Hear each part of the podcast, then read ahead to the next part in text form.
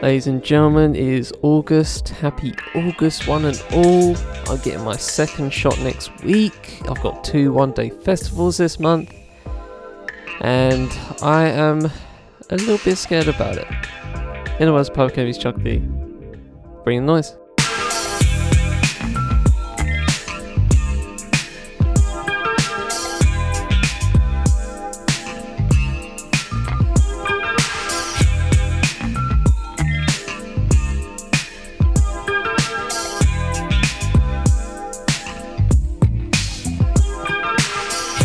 On the FM Podcast Network, I'm Charlie Taylor, and this is What's Good.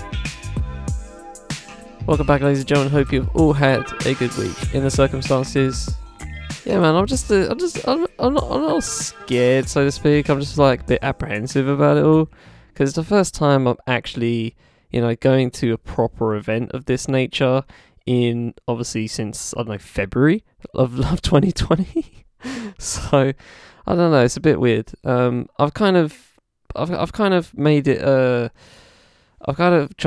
ease myself back into it, you know what I mean?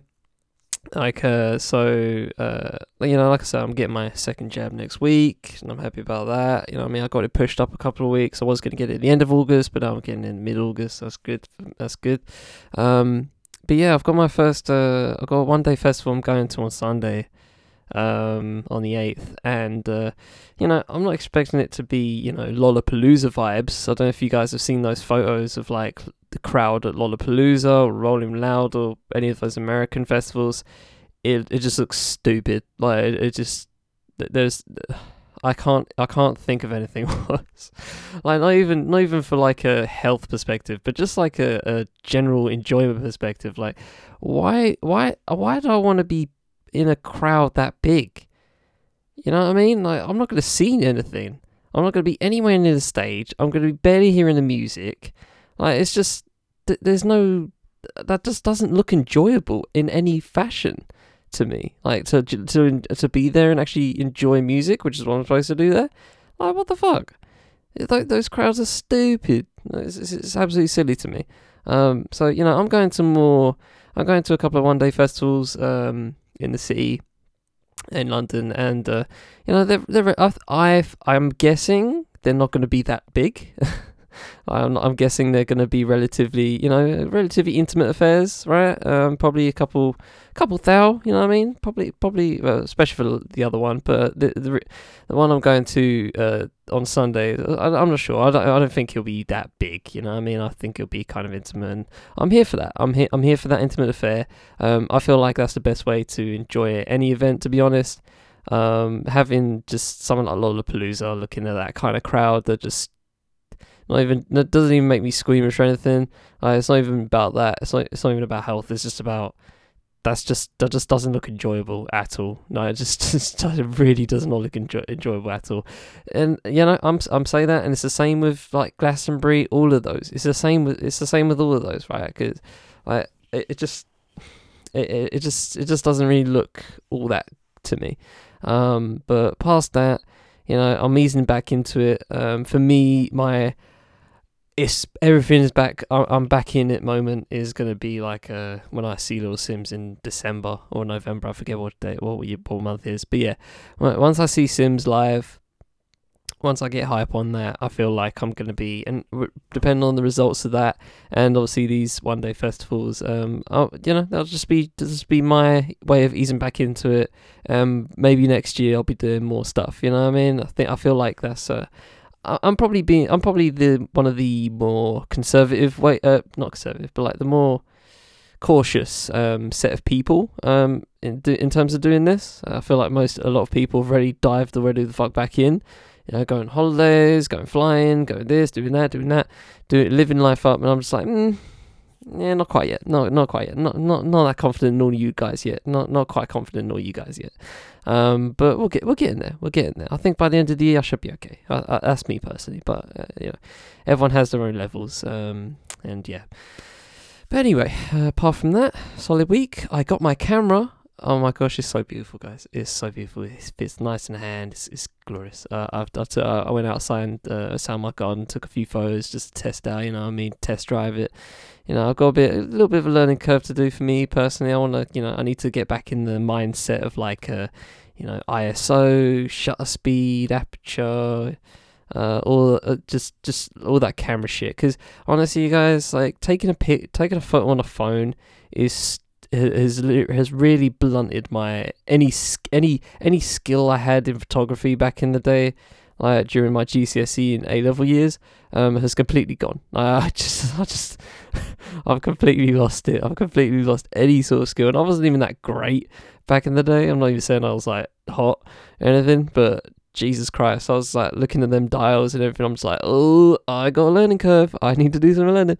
So yeah, I need to brush up on some skills on that front and get back into, because honestly, taking a picture on a phone is fucking easy. It's so click and shoot. It's so simple. I don't think we understand how simple photography is now. Has been made now. Like some of you lot just tap the focus button to what you want to focus on. Just press the button. Like it's so fucking easy now. It's so point and shoot. It's crazy.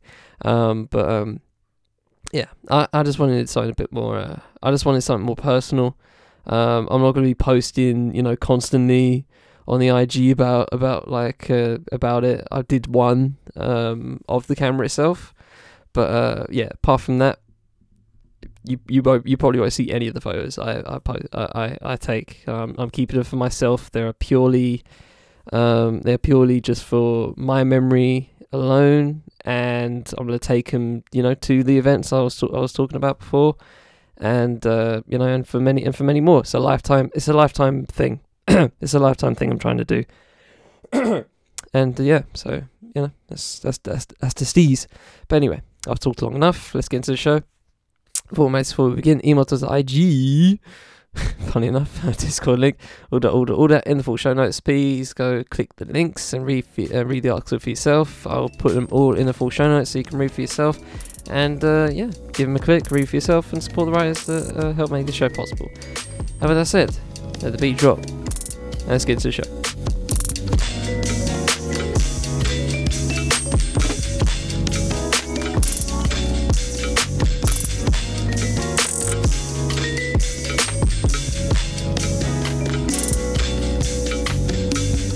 In a week where Turkey and Greece are the latest countries to suffer wildfires, I think in Turkey there's been a few deaths as well. Amazon is dealt a £888 million $1 million EU fine for data privacy breach. This is bullshit. I'm sorry, this is the most bullshit fucking news headline I've ever seen. Latin is going to be taught in English state schools. My question is, Why teach a dead language? I'm sorry, it's a dead language. You guys were lucky I bothered to turn up for French, okay? And you're trying to teach East Latin now. GFY, mate. Go fuck yourself. That is a joke. DaBaby is taken off several festival lineups after homophobic comments about earned two apologies. And there was actually a tweet I saw about this, just about DaBaby in general, right? And it's just interesting in how in what the line is for people, and how we just okay now you've done it, guy. Now you've done it, mate. Now you've done it. So this is by Michael Harriott. Just shout to him. DaBaby slapped a black woman on the on camera. I personally totally forgot about that. I'm not gonna lie to you. Then he publicly joked about a black woman after being abused. A black woman being abused after making money with her, Megan Stallion. Then he brought that was my tether. I stopped fucking DaBaby after that, right? That was me personally. Then he brought the black woman's abuser on stage, Tory Lanez. Then he said the homophobic stuff, and that's what else can you say about that? Honestly, what else can you say about that? Like now that's the tether for you, because it's just fuss. It's funny, right? When it came, what was that? Was it Dua Lipa or like one of those like really big pop artists were like, oh, I don't recognize DaBaby anymore, or something like that. It's like but he did all that shit beforehand. Like, why has it changed for you now? Like, what the fuck? Like, what the fuck? It doesn't make sense, bro. It doesn't make sense. It's jarring anyway. And lastly, China are starting to have another COVID outbreak. It's relatively small. They've had like I think 70 something cases in one particular place, and they shut that place down. But yeah, you know, it's not like 100,000 or anything, but they've had an outbreak again. So you know, to have, I'm just saying this to say. Or you guys talking about, oh look, our death numbers are going and cases are going down, right? That means that means everything needs to be open. I'm not saying everything doesn't need to be open, right? I'm not even on that bandwagon anymore, right? Do what you want. I'ma do me, you do you. That's clearly what the government's telling us. Do what you want, okay? Hence why I was talking about easing back previously, right? But all this. Don't act like it's going to go away just because you stop thinking about it. Anyway, let's jump into our first topic. It is sports, and obviously it's Olympics continuing into, well, it's this final week. Is it final week? Yeah, we've got like five more days. So you know, it's coming to a close. But again, I don't want to talk about a specific topic. I want to talk about the thing overall. And about the cost of the Olympics. I think I've talked about this before, but I found this article here by Jerusalem Demsis of Vox, and it was very comprehensive, and I really liked the way it was worded. So I'm going to give this a read. So this is hosting the Olympics comes at a massive cost, and we all know this, right? But there's a little bit in the article itself that, you know, talks about can it be cut down, and that's kind of the point I want to focus on when we get to it. But I'll read the article as I usually do. So let's jump right into it. Olympics are a bad deal for host cities, and they're starting to take notice. In 2013, when it bid for the 2020 Summer Games, Tokyo thought it would be spending $7.3 billion by summer 2020. An Oxford economist told the Associated Press that Tokyo's costs had already more than doubled to $15.84 billion. Local organisers have disputed that total, though they admitted in December that in 2019 December that costs have risen to 12.6. But competing estimates from a national audit board and national newspapers contend it could be nearly $30 billion. To be sure, Tokyo is a special case. The city had to postpone the Games for a year after COVID-19 made hosting the international event a non-starter, and that they won't receive the local tourism boom that usually accompanies the Olympics. But what happened in Tokyo is part of a larger trend. The 2020 paper by Oxford economist Bent Flyvbjerg, I'm just going to disregard the J in there and say Flyvbjerg. There you go, Flyvbjerg. That's probably Flyvbjerg. Found that every Olympic since 1960 has run over budget, an average 172% in real terms, the highest overrun on record for any type of mega project. Unquote. In other words, he found there's something specifically wrong with the Olympics bidding process, even compared to other boondoggles. I love that word, boondoggle. And it's not just the cost. Some of the supposed benefits of hosting the Olympics have come under scrutiny by locals and economists alike. Economists Victor Matheson and Robert Bard, there's two A's, outlined the potential benefits as, quote, the short-run benefits of tourist spending during the Games, the long-run benefits of the, quote-unquote, Olympic legacy, which might include improvements in infrastructure and increased trade, foreign investment, or tourism after the Games, and intangible benefits such as the feel-good effect or civic pride, unquote. Like any other infrastructure project, the Games can provide a brief employment benefit and stimulative effect, but nowhere near what you might expect, quote. Overwhelmingly, the studies show actual economic impacts are that are either near zero or a fraction of that predicted prior to the event, Matheson and Bard writes. And when it comes to the long-run economic benefits from improved infrastructure, they often don't pan out.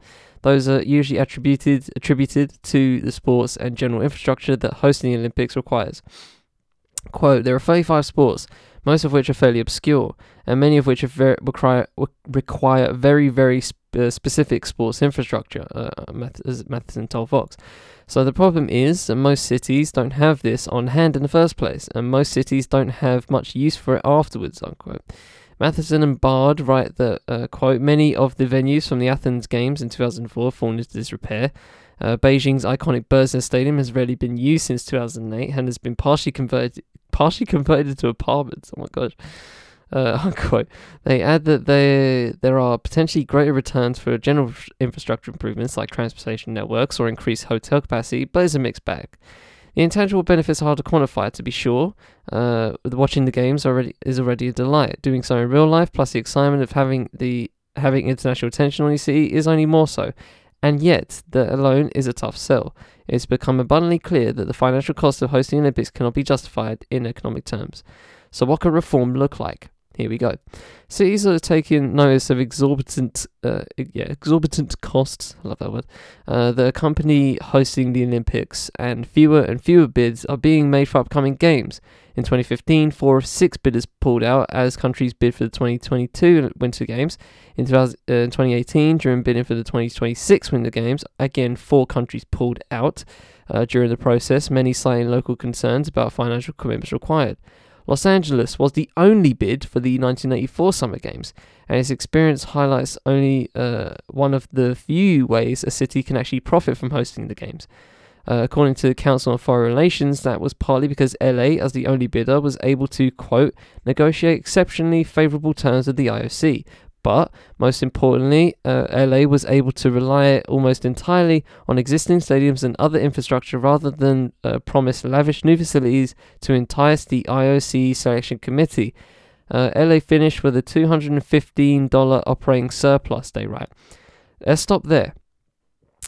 So, the fact that we had that people that are... This is the problem here, that the country's bidding... They try and one-up each other by promising these lavish new places, you know what I mean? I don't know why the IOC gives a fuck, because they're not living in it. It's not like we're building houses for these people, right?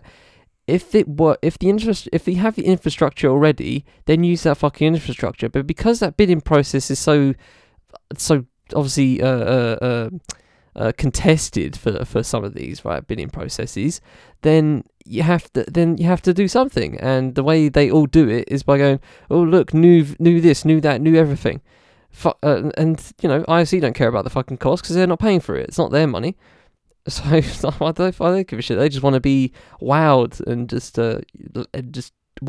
literally wined and dined. I want to be part of the IOC so I could just be wined and dined all the fucking time. I'd love that.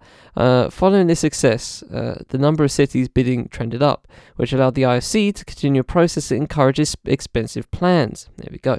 The overarching problem is that without reform, the incentives of the IOC and the local host city committee are misaligned. The former makes its money off ad revenue, while the latter needs to care about the exorbitant cost of infrastructure, local governance issues, and ticket sales, the latter of which became increasingly important in Tokyo. Pacific University professor Jules Boykoff pilloried the IOC for running itself like a profit-gobbling cartel in a 2017 LA Times column. Quote, for too long the IOC has claimed that the city doesn't have to build new infrastructure, that is the city's decision. Of course, host cities have to build new venues if they actually want to host the games. White water kayak venues don't grow on trees. In truth, the IOC chips in for operating costs by essentially laundering money from its lucrative corporate sponsorships and TV rights deals. That's all well and good, but it's time the organisation stepped up and contributed to infrastructure costs as well. And I highly agree with that. Cost sharing could incentivize the IOC to reduce its pressure for bids to contain more and more elaborate items in an attempt to win a bid. Quote, these cities started to offer so much more than what really benefited them. Unquote. University of Colorado Boulder economist Stephen Billings said, quote, I saw in Tokyo they built a very specific venue for free basketball. It seems like, couldn't we just use regular basketball venue? I mean, yeah, I didn't know that, but that's a perfect example. 3-on-3 basketball is literally a half court and a little crowd around it.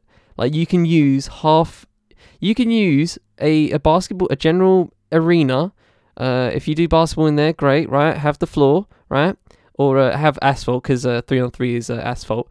All right, but it's easy to replace. You can replace the wooden panels, easy, right? All the NBA, all the most NBA stadiums have that capacity because they, you know, host hockey events and music events as well in those stadiums, right? And there's arenas, so you can move the wood and make it asphalt, and you can have two games going at 1 on 1 point, 1 on 1 half, 1 on the other half. That's it's so easy. You don't have to spend money on that. Anyway. Some have suggested a permanent location for the Olympics. Smith College economist Andrew Zimbalist laid out his case for this weeks before the Rio Olympics were set to begin, and after more than 77,000 favela residents had been evicted. Quote, why not build the required 35 sports venues, the Olympic Village and the Broadcasting Media Centre only once instead of building them anew in a different city every 4 years? He suggests Los Angeles for the Summer Olympics, which he argues has all the necessary infrastructure that would not go to waste between games.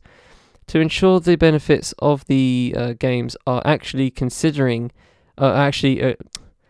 of the games actually accrue and avoid the risk of the internal political and economic strife, putting them in a location where the infrastructure is sure to be used and reused could address some of the downsides of hosting, and holding the Olympics in a wealthier country ensures that there is some unforeseen financial cost to bear. The nation is better positioned to pay it. That might have its downsides too. Excluding developing countries from hosting duties is antithetical to the game's global mission.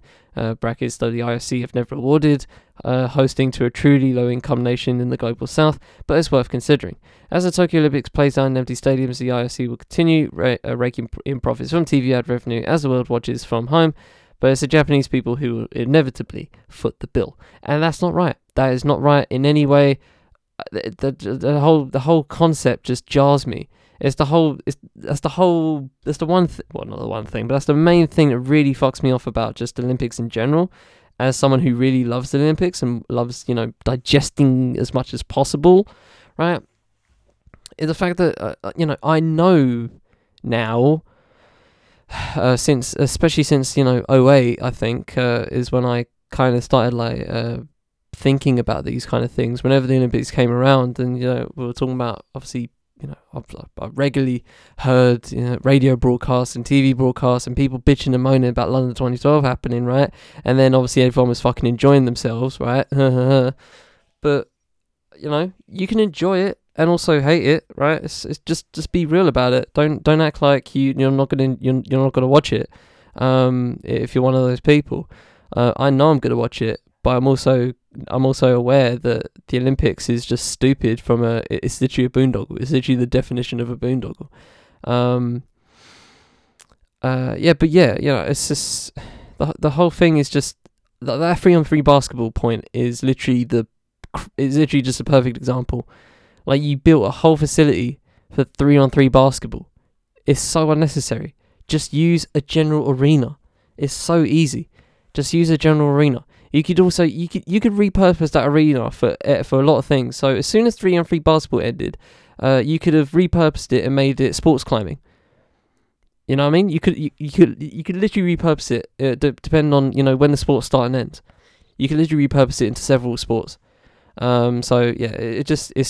The whole thing is supremely illogical. I think most people that don't watch the Olympics love to say, it costs too much. Like, this is such an unnecessary spending. And I'm like, yeah, yes, we all know this. You're not special. You're not like, this isn't new news, right? This isn't breaking news. Breaking news, Olympics cost money. Whoa, shit, really? I personally would love to see it hosted in somewhere like South Africa. But I just know it's never going to happen, because why would they bother?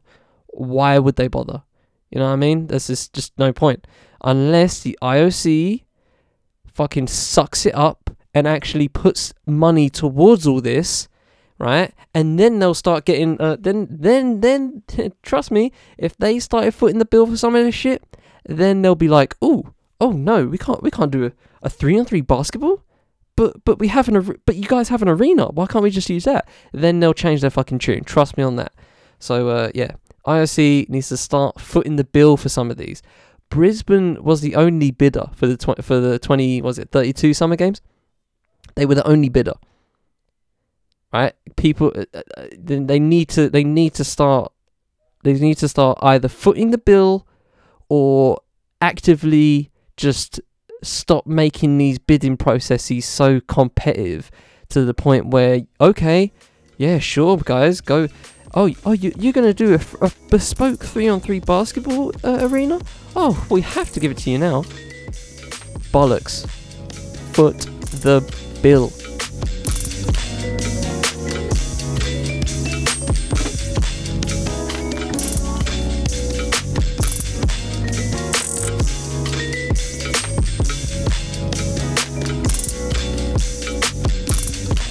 So we jump into one of two life topics for this episode, and I've been wanting to talk about this one for a while. I've been wanting to talk about this one for weeks. So if you are unaware, there has been multiple publications from the Guardian to the Washington Post and several others around the world have been collectively reporting on this thing called the Pegasus Project.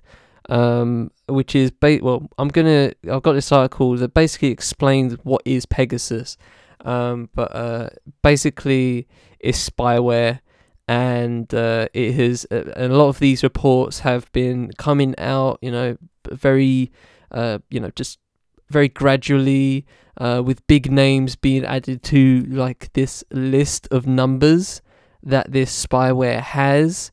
It included like presidents like Emmanuel Macron, notable activists, even like the most local people, because as you're gonna hear by this article, is very widespread. It is bought privately. It's a private software. All right, and it is bought by certain governments, such as the Hungarian government. Mexico have participated in this a lot. Saudi Arabia, many other countries. Okay, and they use it for it's supposed to be used for obviously for getting terrorists, right? But you start seeing these names, and they're not really what you would consider a terrorist, right? I remember I was listening to Today in Focus, the Guardian's daily podcast, and they had a week-long talk about it, a week-long episodes about it. And basically, they did one in Mexico where, numbers were just of local ministers, like very local people in like this one little town, and Pegasus was potentially being used on them. It's mind-boggling. So I'm gonna get into this. It's called "What Is Pegasus Spyware and How Does It Hack Phones?" It's by David Pegg and Sam Cutler, and there are plenty of other articles to get into. This is from the first articles that came out on 18th of July. So this is like a month old nearly. But I thought a good explainer would help. And if you want to get into this some more, go for it. There's plenty of work everywhere worldwide to get into. Wherever you are in the world, there's probably some good reporting on your side. So let's just get into this piece.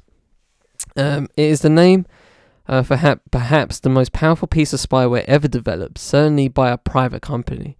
Once it has wormed its way onto your phone without you noticing it, it can turn into a 24-hour surveillance device. It can copy messages you send or receive, harvest your photos, and record your calls.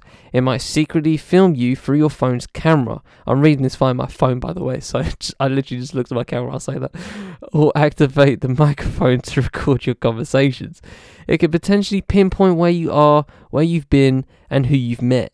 Pegasus is the hacking software, or spyware, that is developed, marketed, and licensed to governments around the world by the Israeli company NSO Group. It has the capability to infect billions of phones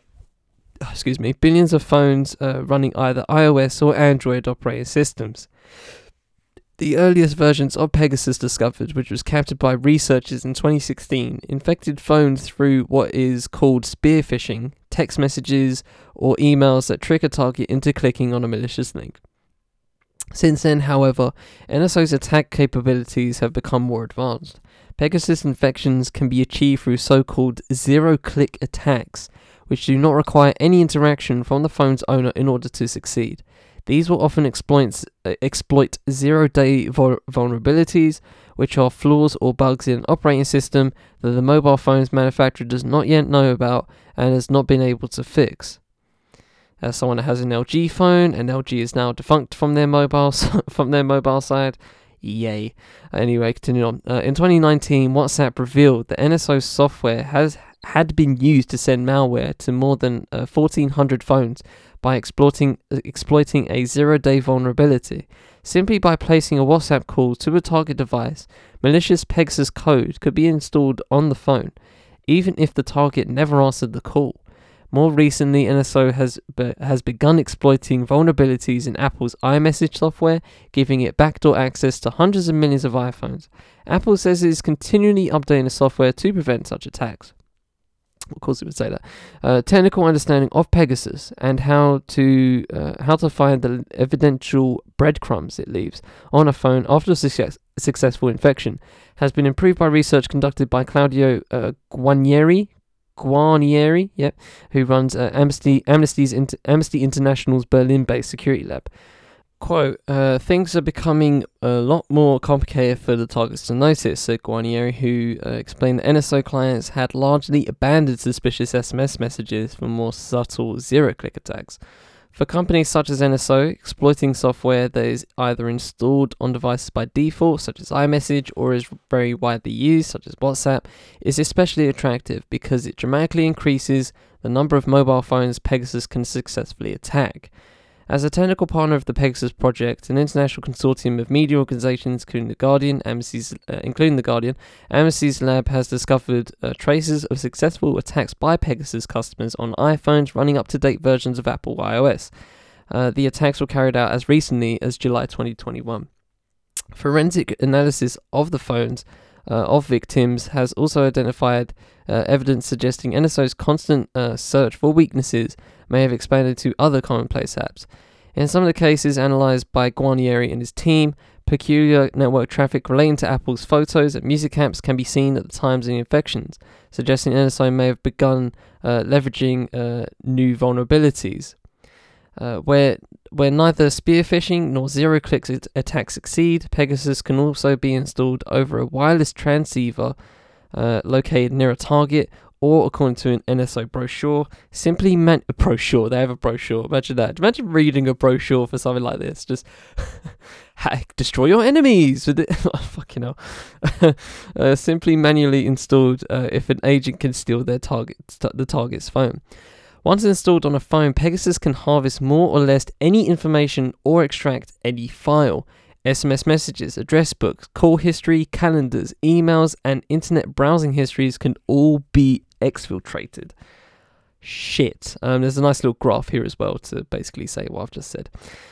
Quote, when an iPhone is compromised, it's done in such a way that allows the attacker to obtain so-called root privileges or administrative privileges on the device, said Guarnieri. Pegasus can do more than what the owner of the device can do, unquote. So they basically rooted your fucking phone, like, in that case. That's crazy. Or jailbroke your phone, as some people used to call it back in the day. Well, I'm sure people still call it that, but anyway. Lawyers for NSO claim that Amnesty International's technical report was conjecture, describing it as, quote, a compilation of speculative and baseless assumptions. However, unquote, however, they did not dispute any of its specific findings or conclusions. NSO has invested substantial effort in making its software difficult to detect, and Pegasus infections are now very hard to identify. Security researchers suspect more recent versions of Pegasus only ever inhabit the phone's temporary memory rather than its hard drive, meaning that once the phone is powered down virtually, all trace of the software vanishes. Sure. One of the most significant challenges that Pegasus presents to journalists and human rights defenders is that the fact that the software exploits undiscovered vulnerabilities, meaning even the most security-conscious mobile phone user cannot prevent an attack. Quote, this is a question that gets asked to me pretty much every time we do forensics with somebody. What can I do to stop this from happening again? Said Guarnieri. The real honest answer is nothing. And that, ladies and gentlemen, is why I'm sketchy at this. And, you know, I'm not a journalist, right? I'm not a human rights lawyer. Like, these people are potentially a danger at this front, because some of these numbers have been to people that are just doing genuinely good shit. But because the people that are copping these, which most of them are governments, they don't fuck with some of these people. Go look at what's happening in Belarus right now. Okay? The leader of the opposition was on Channel 4 News yesterday saying, I might get killed. Like, what the fuck? You know? I'm not saying Belarus is using Pegasus, but I'm just saying as a general example, you know, you consider elite, like, imagine if in the UK, Boris Johnson put out a hit on Keir Starmer. Like, that's what's happening, basically, in Belarus right now, right? And you're telling me that Belarus might not be enticed by using Pegasus, by using something like Pegasus to quote-unquote crush their enemies, you know what I mean? Like, just imagine that. Like, I'm just reading all the articles that the Guardian has right now on the Pegasus Project alone, right? Princess Latifa, who I think it was who's she princess to? I think is it Saudi or United Arab Emirates? One of those. Call for Hungarian ministers to resign. Emmanuel Macron again. There are so many, man. Dalai Lama's inner circle listed in Pegasus Project data. The Dalai fucking Lama. Who the hell is trying to surveil the Dalai Lama? Are you serious? You know what I mean? So while this is, you know, while this can be, you know, one of these things where you can wipe your hands of it and just go, well, I'm just a regular person. I'm not Emmanuel Macron. I'm not the Dalai Lama. I don't have enemies like this, right? That's not the point. The point of the matter is that this kind of software is a thing. And the fact that it is a thing, it can potentially be, I don't know, someone could find the Pegasus code, reduplicate it, and do some other shit with you instead. With some, and you could be the poor schmuck that gets their phone hacked and you don't even know about it, right? And again, I say this just I'm saying all this purely just for informational purposes, because as the last line said from Guarnieri right there, we probably can't do anything about it. But the fact that we can't do anything about it at this point should be scary enough. It really should be scary enough. It scares me, and it should scare you. I'm going to keep it buck 50. I'm going to keep it a ton with you. I think it should scare you. Not for now, not for this particular project of what it is, because I don't feel I'm going to get clocked just because I've said Pegasus 20 times during this you know, podcast that I have, right? Probably not, right? But down the line, this shit, this won't be the only piece of spyware. This one, and there probably isn't already. So if this is one spyware, imagine there's at least 5 more about kicking around. And, you know, it can be you someday. Maybe not today, but it can be you someday.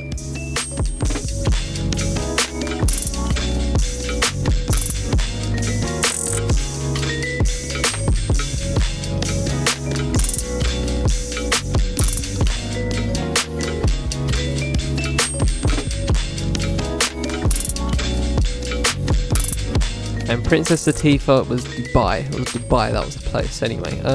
Right, moving on to our second life topic, and this is a complete just swerve to something completely different, but that's what you're here for. That's why I do this for, anyway. So this is about black women and hair. Black women's hair, and specifically hair products directed towards black women. So I actually learned about this a couple of weeks ago, but I've found this article, this very, I think, in depth. Shout out to Nadine White again via The Independent.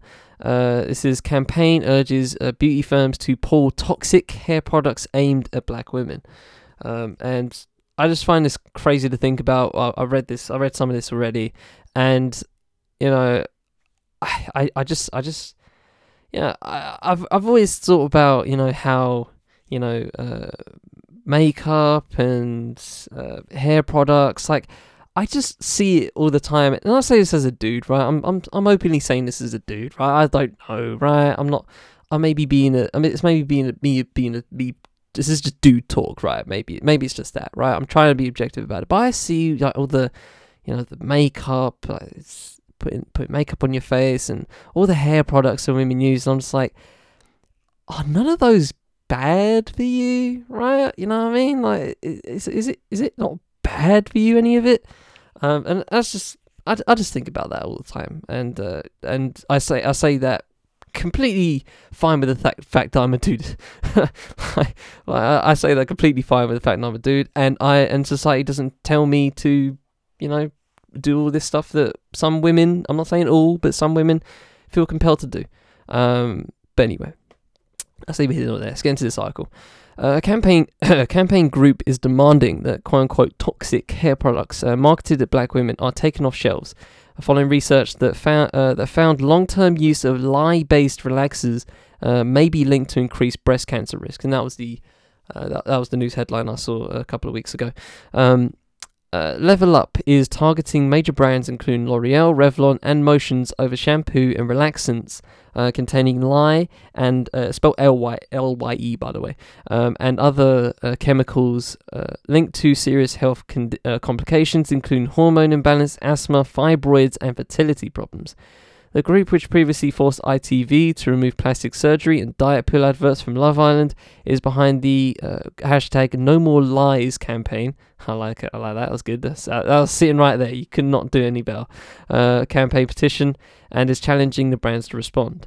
Lye is the common name for highly caustic sodium hydroxide. Seyi Faludun Liberd, yeah, I said that right.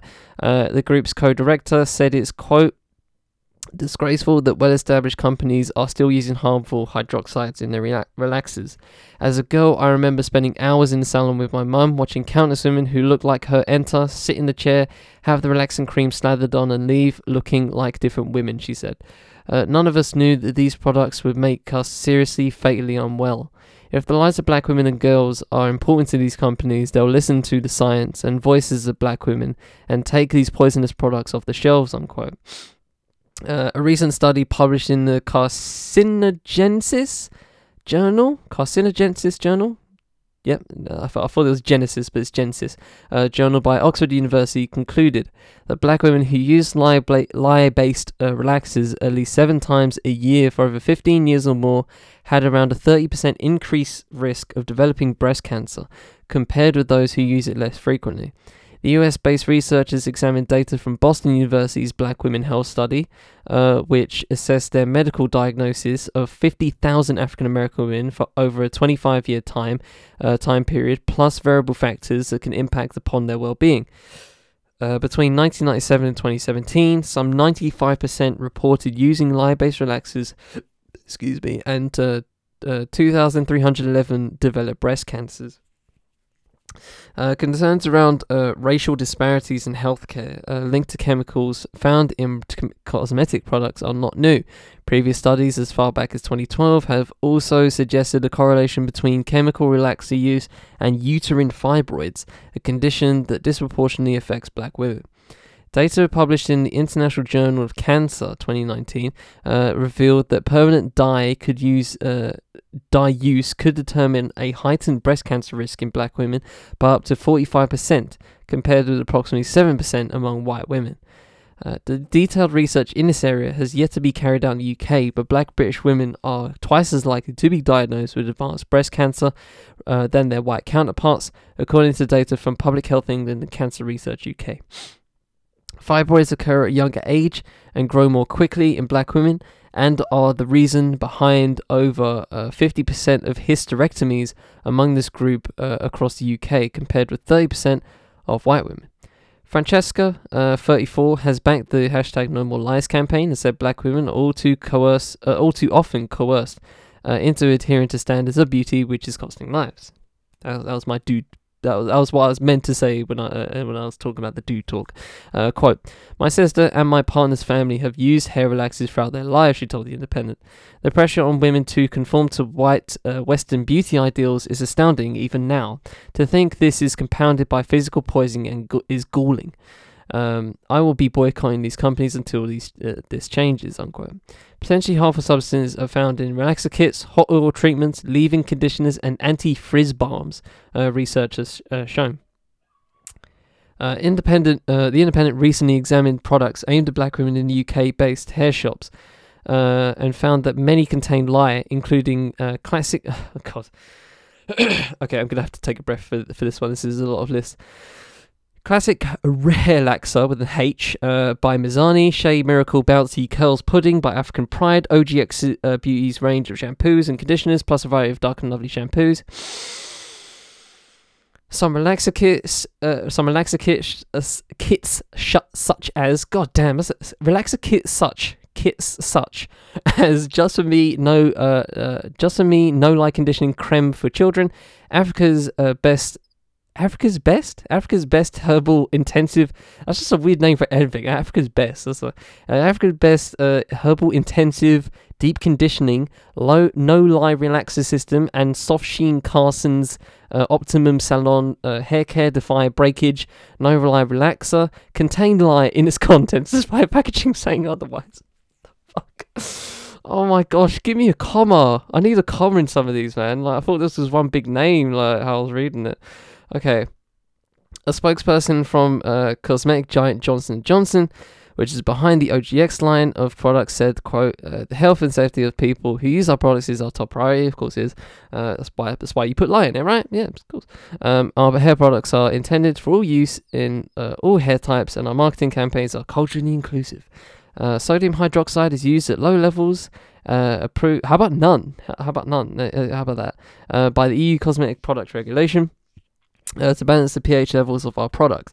We carefully select ingredients and stand behind the product performance and rigorous testing of our products, unquote. Responding to hashtag no more lies, I keep saying like there's two L's in it, it's lies and not lies. World Afro Day founder Michelle de Leon said the matter needs greater attention from harmful products for adults to ones marketed towards children too. Quote, the fact that child relaxers even exist, which chemically break down their hair structure, I would now like to see some studies in action looking at the ingredients in children's afro hair products too, she told The Independent. If we can ask companies to be cleaner for the environment, then we can also ask them to protect black women's bodies from harmful chemicals. Hair discrimination has long been a life and death issue for black people, and more studies are showing this to be the case, unquote. L'Oreal has previously been taken to task for its product ingredients. A string of US lawsuits in recent years have seen thousands of women claim that the brand's lie and no-lie components have caused hair loss and scalp burns. In response to this one particular lawsuit in 2016, L'Oreal said repeated warnings on the package... quote-unquote, repeated warnings on the packaging made clear the product's, quote, capacity to cause injuries, unquote, and said, quote, no reasonable consumer would gather that the product is not caustic when faced with exterior packaging containing warnings like contains alkali, wear gloves, can cause blindness, serious injury to skin, and permanent hair loss, unquote. I mean, sure. Like, if you, I've actually, you know what, now that I think about that, and mate, again, because I'm a dude, I'm not exactly privy to this kind of thing. I don't know if it's desensitizing or whatever, right? But I see women wear gloves, and it's not even just black women. My mum is white, she wears gloves to do her hair too, you know what I mean? So, and I always just wonder, like, what the fuck is in this stuff for you not to, for this not to get on your skin, but yet you're putting it on your head? You know what I mean? Just a thought. I've always wondered that, but yeah, fuck L'Oreal regardless on that front. How long is this cycle? How long have I got? Don't want to get repetitive. Let's go here. Dr. Emma Meredith, Director General of CTPA, said, "Quote: all cosmetic products in the UK are safe to use and safely." And safety is the top priority of the cosmetics industry for each and every consumer. The ingredients in hair relaxers do not cause breast cancer. In fact, well, she's saying it with all her chest. The CTPA, by the way, is the Cosmetic Toiletry and Perfumery Association. Just for note, she's saying this with the whole chest. The ingredients in hair relaxers do not cause breast cancer. Okay. Oh shit, more spoiler for the cycle. In fact, the study authors themselves state that the results of the study were largely null, and the results from this study cannot be used to conclude that certain hair relaxers impact breast cancer development, unquote. For context, the study summary states, quote, results of this study were largely null, but there were some evidence that heavy use of lye-containing hair relaxers may be associated with increased risk of ER+ breast cancer, unquote. A spokesperson from the Department of Business, Energy and Industrial Strategy, okay, why, quote, keeping people safe is the government top priority. Yeah, why does people keep saying this? We get it. Top priority, yeah, we get it, right? I'm not even going to say that quite, I don't care anymore, because the fact they keep saying top priority is just annoying to me. By law, cosmetics may only be placed on the UK market if they are safe. There are restrictions on the use of potentially harmful chemicals in cosmetic products, including specific controls related to the chemicals permitted in hair dyes. Yeah, unquote. So, I mean, take that what you will. Go read the report for yourself if you like. The link is in the article itself at the beginning. I mean, I feel like there has to be something towards this. Considering, you know, of how large the gap is for black women getting, you know, all these things, from fibroids to just breast cancer and all the other things that were mentioned.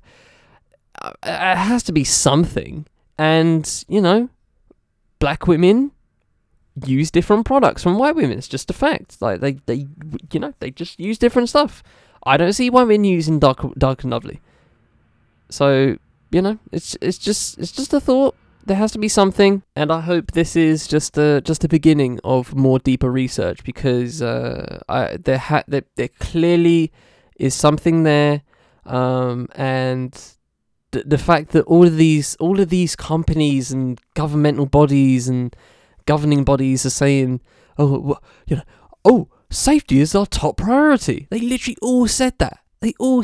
And you know, when some people. I can't firmly, you know, this is just me in general. When a lot of these people, when they all say the same thing, you know, you have to think they're just bullshitting. I think they're bullshitting. You know, you can say if they're quacking like a duck, then they're a duck, right? If you want to believe them, go ahead. But you know, these health issues are so prevalent for black women. There needs to be more research on it, and if hair products add to it, then they should be fucking changed, straight up, simple as that.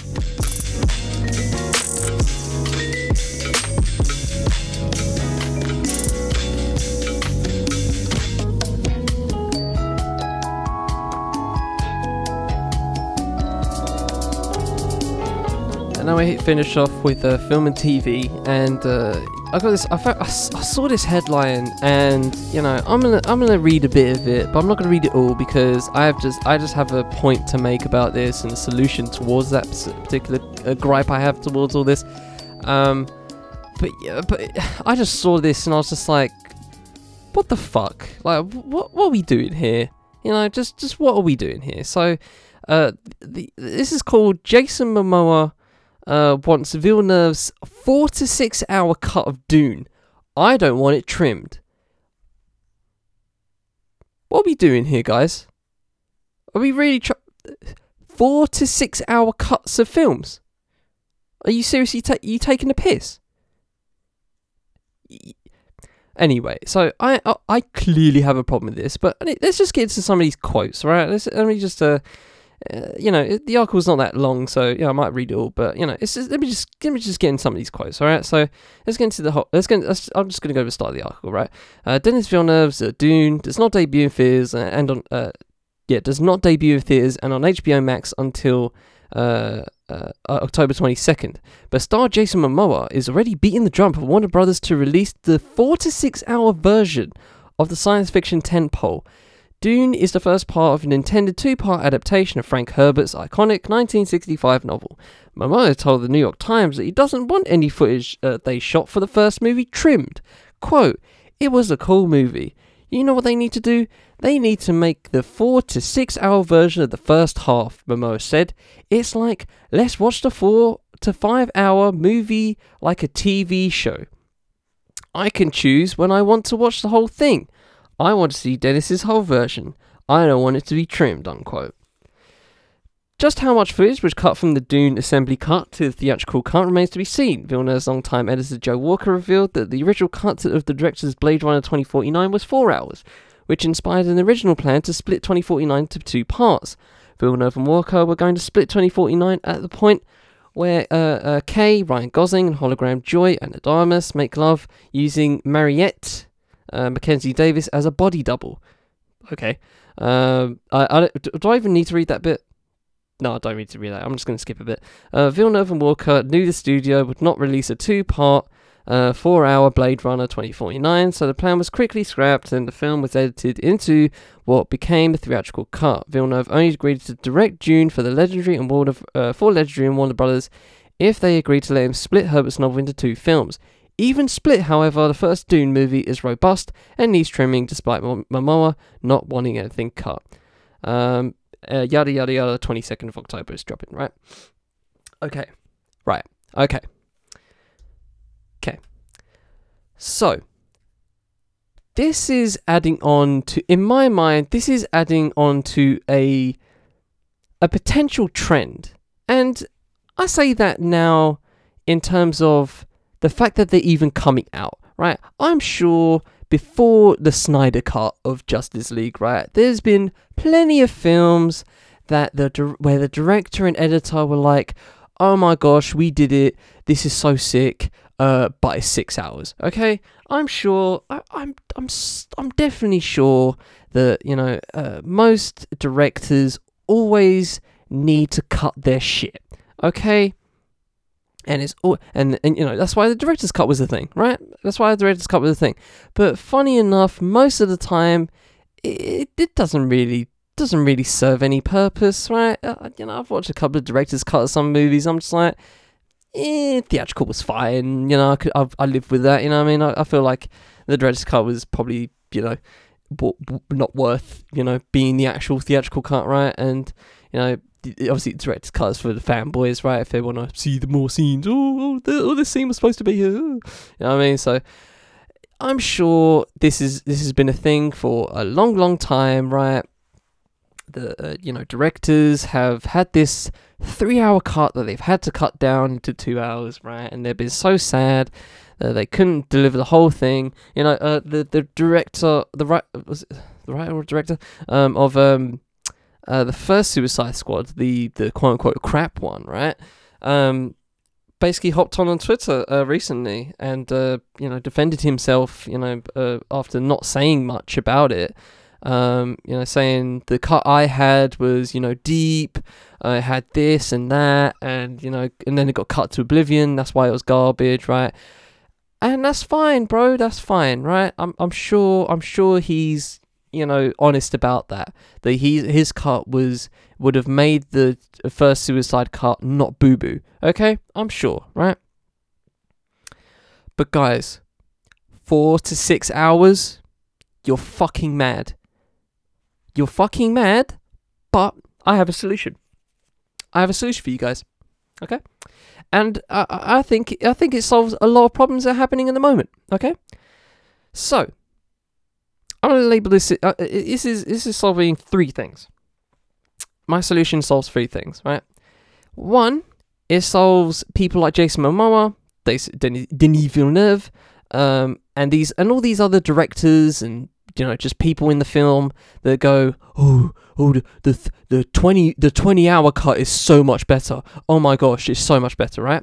This makes them happy.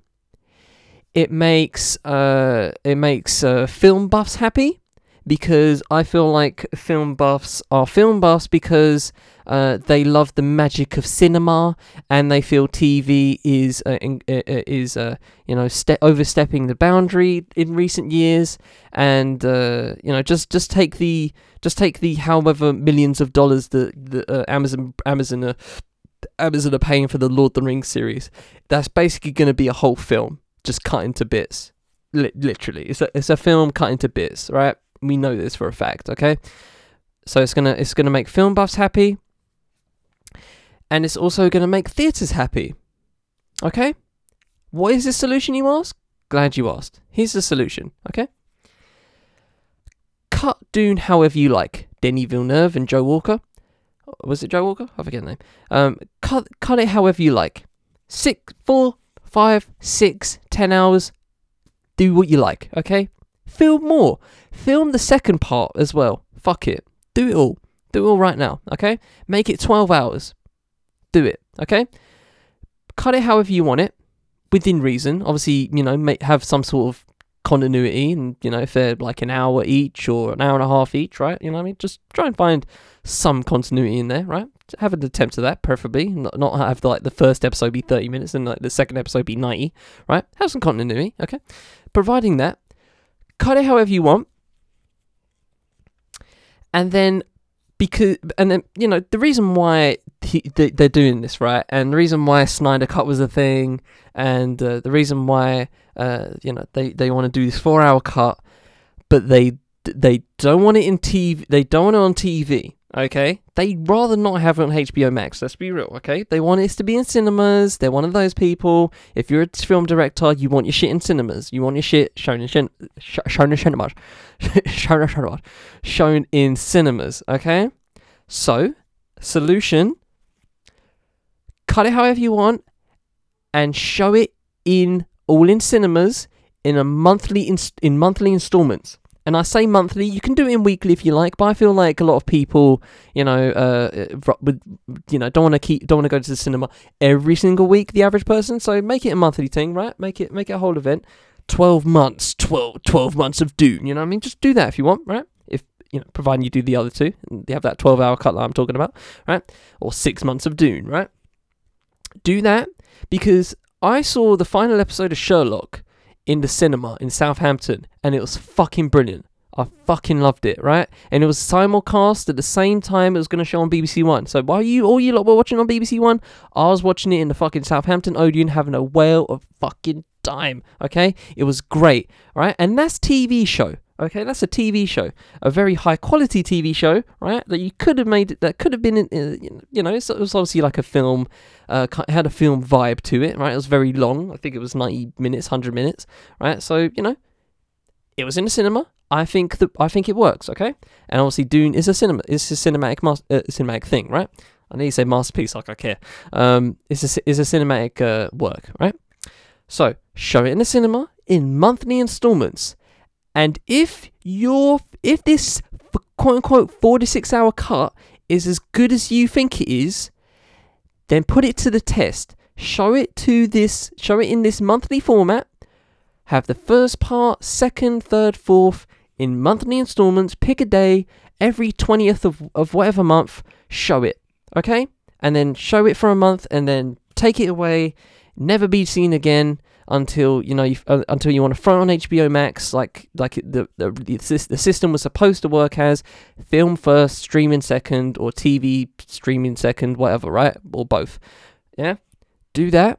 Do how all these studios wanted to intended it to be, okay? And if it is, and let the audience decide if it is good. If this cut is as good as you think it is, then show it in monthly installments. Because I'm gonna be real with you, I am not watching a 4 to 6 hour Dune in one go. I am sorry, I personally am not. There may be some people who really love the book and love the McClanahan one. I forget who directed it, but the McClanahan one, Carl McClanahan.